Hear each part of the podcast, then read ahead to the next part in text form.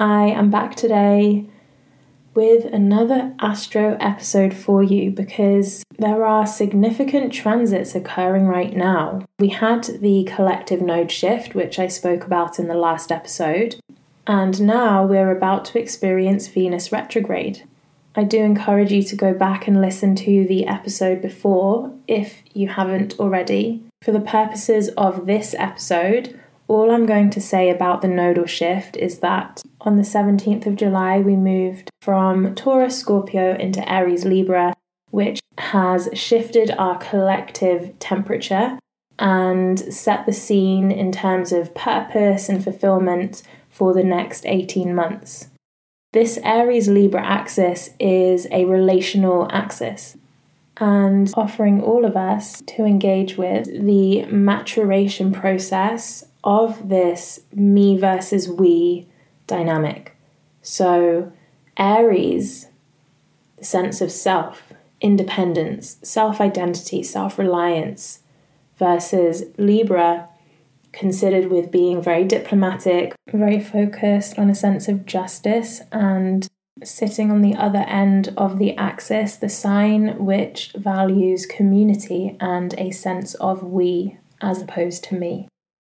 This axis is calling for a healthy and empowered dynamic between me and we, because ultimately the quality of our lives can be garnered through the quality of relationships that we hold in our lives, the capacity we have to allow connection in without that being at the detriment of our own sense of self. And I'm bringing this back into the episode today, which is about Venus retrograde, because it's a similar energy. This summer, we've got a big focus on romance, love, pleasure. What do we really require in that part of our life to feel our best, to be both receiving love, nourishing ourselves, the Aries energy, but equally also to be loving and kind towards people around us, the Libra end of this. Both the nodal shift and Venus retrograde, starting on the 22nd of July until the 3rd of September, both only occur every 18 months. This means both transits are setting the scene for the 18 months ahead. Be aware of new avenues you suddenly wish to explore, new friends or new relationships that are coming into your life, as well as connections, friendships, partners, lovers that are leaving during this time. All of this is an opportunity to reimagine your love life and the quality of relationships you are holding.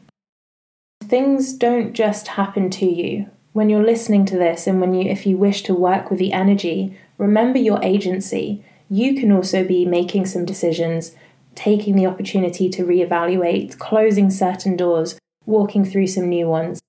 And doing so with the intention of really spicing up your love life or improving your friendship circle. Where are things feeling stagnant and where are you ready to welcome in some change I say this because the term retrograde can get a little bit of a bad rap. I mean, that's actually putting it lightly. There's a lot of hysteria that surrounds the word retrograde, specifically Mercury retrograde. That's the one that tends to get the most press. However, let me remind you and ground you into a more empowered perspective here whilst you may see things online saying that when a planet goes retrograde, shit hits the fan and it's chaos and things fall apart and nothing works anymore, let's take a breath and remember that your perspective is your superpower. That's one way of seeing things because a retrograde when a planet goes retrograde what's that what that's doing is bringing back some old energy. It's bringing back unfinished business. So I like to think of it as all the re's revisiting, reevaluating, remembering, reconfiguring. Okay. And with Venus being the planet that's going retrograde, Venus being concerned with love, romance, partnerships, pleasure, retrograde being a revisiting of the past, this period of time from the 22nd of July until the 3rd of September will see us all experiencing old dynamics in love and romance, either simply coming back up in our mind or literally popping back up again. And it's an opportunity to actually clear energy that never fully, yeah, it was never finalized. You know, a door was slightly left open. And so we all have agency in how we're going to relate to this. Equally, this could be relationships ending within this time period. We have agency in how we're going to perceive this and respond. Matters of the heart are at the forefront this summer.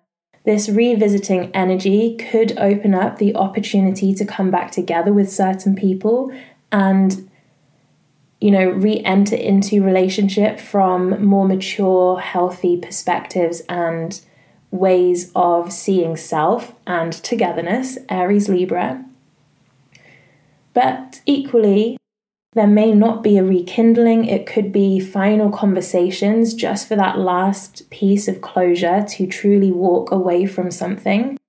And it may be to do with friendships. This doesn't just have to be romantic love, it can be any matters of the heart. So keep your eyes and your heart open this summer. And it's an incredible time to become more clear for yourself, that Aries aspect on, well, what do I value? What is it I'm looking for in a friend, in a potential partner? Having your own clarity, because the more clear we are on what we're calling in, the more readily we're able to see when it's in front of us. And equally, the less clear we are on what we want, the more susceptible we are to entering dynamics which are actually a distraction. But one thing is for sure. Come the 3rd of September, our love life, our romance, our pleasure, and our friendships will definitely have gone through a process of deep change. Throughout it all, remember to have fun. Venus being in Leo is a really beautiful, playful, flirty, and sassy energy. And with the collective North Node now sitting in Aries, a sign of self independence, own your magnificence. If you want to dive into the astrology of being you, go into the show notes and book a one to one reading with me, and I will speak to you in the next episode.